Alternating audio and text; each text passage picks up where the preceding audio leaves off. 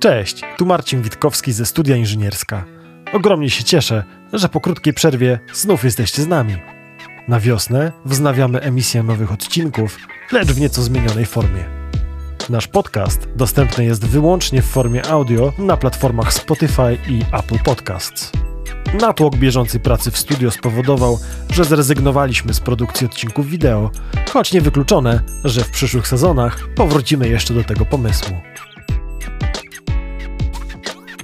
Szanowni Państwo, gościem dzisiejszego odcinka jest pani Adrianna Lau, współzałożycielka Fundacji Wielozmysły. Cześć. Cześć. Poznaliśmy się z Adą już jakiś czas temu, chyba ze dwa lata temu, przy okazji realizacji audiodeskrypcji. Ale czym tak naprawdę są audiodeskrypcje i czym zajmuje się Fundacja Wielozmysły, to chyba najlepiej, jeśli opowie nam nasz dzisiejszy gość, Ada.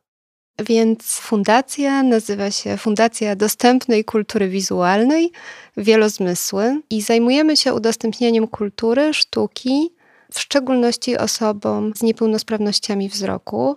I w tym udostępnianiu sztuki i kultury zawierają się różne sposoby tego udostępniania, między innymi audiodeskrypcja, o której wspomniałeś, i tyflografiki, ale my też staramy się wychodzić szerzej poza takie klasyczne, te dwie, które wymieniłam, metody i działamy poprzez takie kanały różnozmysłowe, wielozmysłowe, stąd nazwa wielozmysły.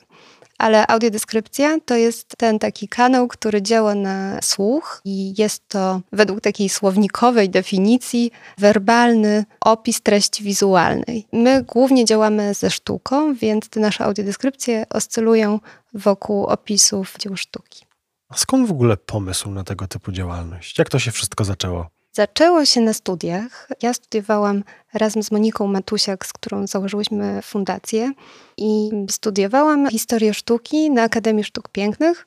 To był taki teoretyczny kierunek, tam na wydziale, wówczas Wydziale Zarządzania Kulturą Wizualną. I muszę powiedzieć, że byłam jakoś bardzo zmęczona tą wizualnością i szukałam jakiegoś takiego pola, w którym mogłabym tak uważniej się przyjrzeć tej wizualności.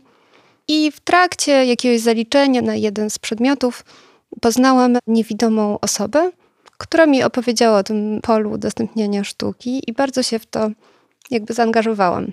Wszystkie moje potem prace licencjackie, magisterskie wokół tego oscylowały. A broniłam się właśnie z Moniką, która z kolei zajmowała się artystami, twórczością artystów spoza głównego nurtu. I stwierdziliśmy, że chcemy coś razem zrobić. Poszłyśmy na szkolenie z pisania audiodeskrypcji i poznałyśmy Natalię Szemis, z którą później, parę miesięcy później założyliśmy fundację. I tak to się zaczęło. Która z powodzeniem funkcjonuje do dzisiaj. Tak, od pięciu lat prawie. Jasne. Wspomnieliśmy o audiodeskrypcjach jako mhm. o opisach, tak? Mhm. Czym jeszcze zajmujecie się w ramach fundacji? Jedną z naszych ulubionych form są tyflografiki. Jest to przełożenie obrazów, dzieł sztuki, na dotyk, więc przygotowujemy takie dotykowe obrazy. Pomaga nam w tym cała rzesza już osób. Mamy takie kilka osób, z którymi współpracujemy. I współpracujemy z instytucjami kultury przy tym, więc nasze tyflografiki można zobaczyć w Polin, Muzeum Azji i Pacyfiku, w Muzeum Warszawy, w Muzeum Etnograficznym, także zapraszamy. Wydaje mi się to niesamowicie ciekawe, bo o ile jeszcze zwykłe audiodeskrypcje, myślę, że taki nasz tutaj statystyczny słuchacz jest sobie w stanie wyobrazić jako formę nagrania, coś na zasadzie krótkiego audiobooka, bądź też instrukcji, prawda, mm. opisu dzieła. Natomiast możliwość doświadczenia obrazu poprzez dotyk.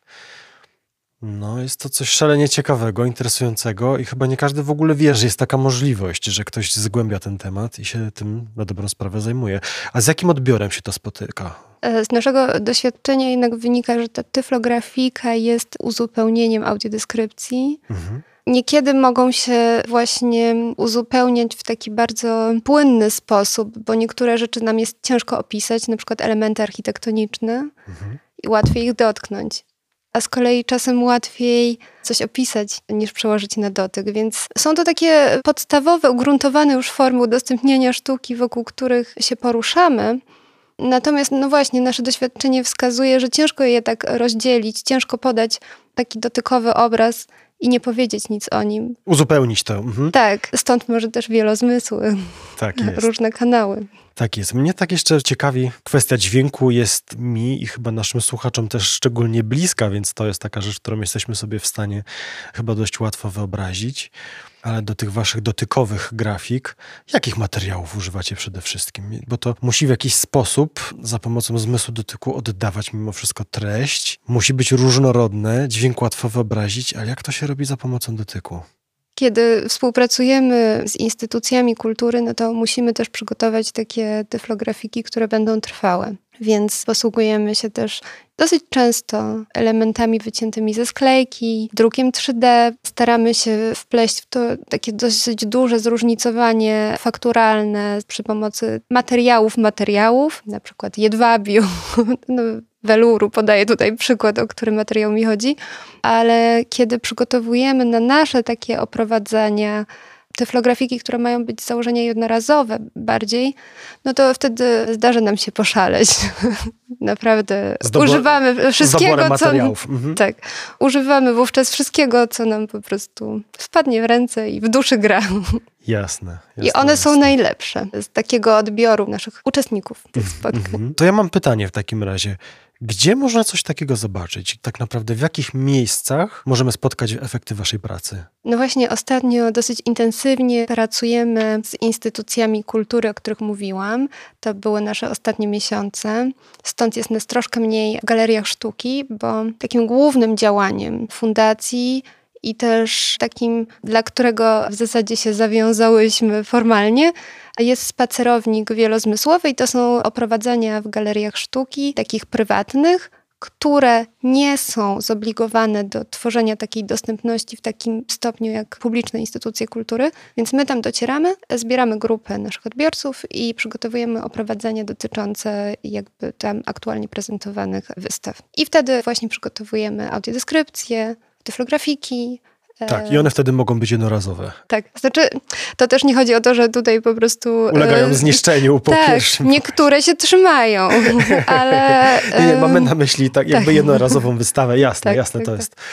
Skoro rozmawiamy teraz o oprowadzaniu, rozmawiamy o, o tych tyflografikach, czy moglibyśmy coś wspomnieć o słowniku sztuki? To jest taki chyba jeden z ważnych elementów, który też rozpoczął waszą działalność, albo był na, związany z początkiem tej działalności. Tak, on był w zasadzie z moim początkiem związany, bo to była moja praca licencjacka i to była gra z założenia dla osoby niewidomej i widzącej w formie kalamburów z hasłami dotyczącymi sztuki. Także możemy sobie wyobrazić taką sytuację, że siedzimy naprzeciwko siebie i tłumaczymy sobie hasła.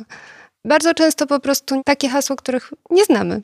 I na bazie tego powstał słownik sztuki, który stał się w tym rozwinięciu bardzo takim kompleksowym narzędziem do nauki o sztuce, przeznaczonym dla dzieci i młodzieży z niepełnosprawnością wzroku. Zachowałyśmy ten element w formie gry na zasadzie tabu, ale wybrałyśmy takie hasła, które nam się wydawały najważniejsze dotyczące malarstwa, na przykład kompozycja, perspektywa, i tłumaczymy je przy pomocy różnych narzędzi wielozmysłowych. A ponadto jeszcze, żeby dodać do tego kolejną warstwę, staramy się wytłumaczyć, jak można je zrobić samemu. Czyli na przykład mamy hasło perspektywa mamy przygotowany materiał dotykowy, ale mamy też odniesienie do życia codziennego. Na przykład bardzo lubię to porównanie, bo kiedyś osoba niewidoma mi o nim powiedziała, że perspektywa jest jak echo, czyli jak pewne takie zmniejszanie. Mamy też nagranie dźwiękowe, więc e, po prostu staramy się w różny sposób tłumaczyć. Kombinować te różne zmysły, tak jest. Poruszyłem ten temat między innymi dlatego, że domyślam się, że nasi słuchacze mogliby chcieć chociaż jakoś częściowo zobaczyć, o czym my teraz rozmawiamy, niekoniecznie udając się od razu do muzeum, w którym zobaczyć można efekty waszej pracy, ale poruszyłem też y, temat tej gry, dlatego że zwróciłem uwagę, że na waszej stronie internetowej pojawiają się też zdjęcia różnych elementów, więc tam wydaje mi się można zobaczyć po prostu, prawda, elementy tej gry, zobaczyć na czym polega wielozmysłowe Doświadczenie, doświadczenie. Doświadczenie. Doświadczenie po prostu, tak, bo to już nawet nie chodzi o kulturę, prawda? Tylko w ogóle o samą ideę i koncept kombinacji różnych zmysłów.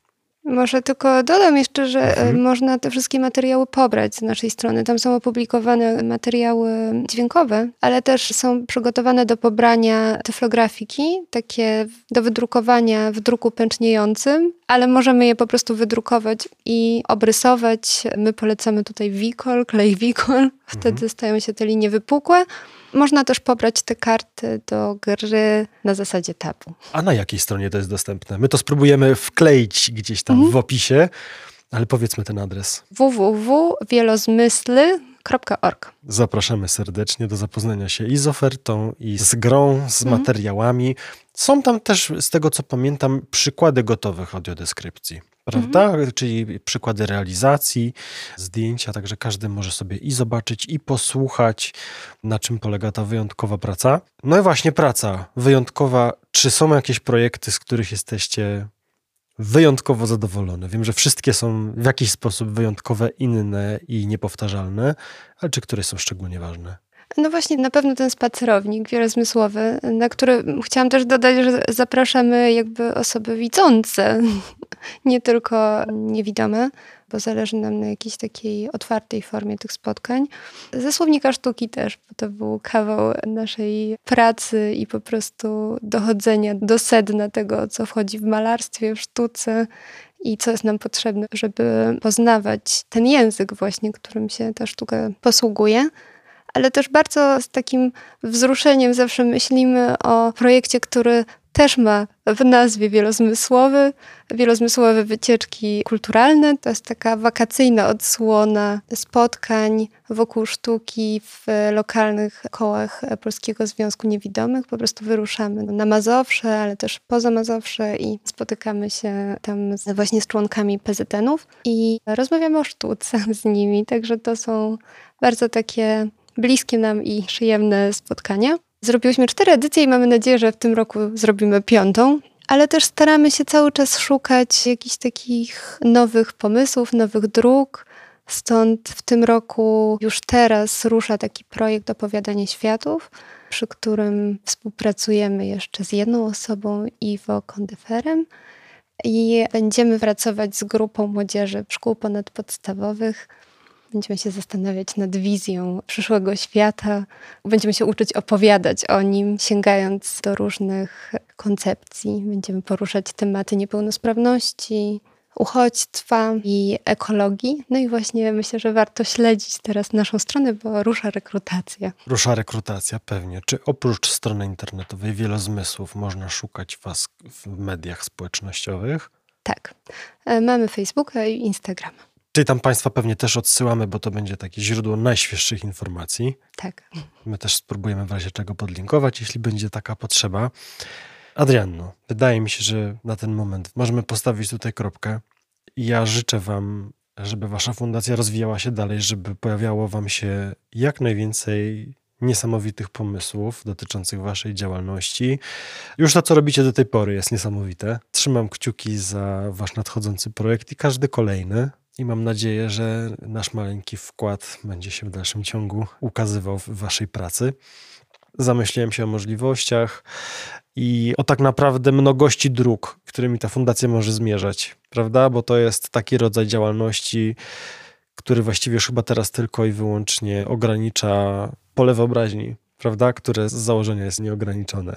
Ja się cieszę ogromnie, że jest takie miejsce, że jest taka fundacja, która zajmuje się takim polem. I życzę Wam powodzenia, abyście trwali jak wośp do końca świata jeden dzień dłużej. Działajcie dalej, zapraszam serdecznie. Dzięki. My też się cieszymy, że wy jesteście i że możemy u was nagrywać nasze audiodeskrypcje. Przyjazne studio nagrań.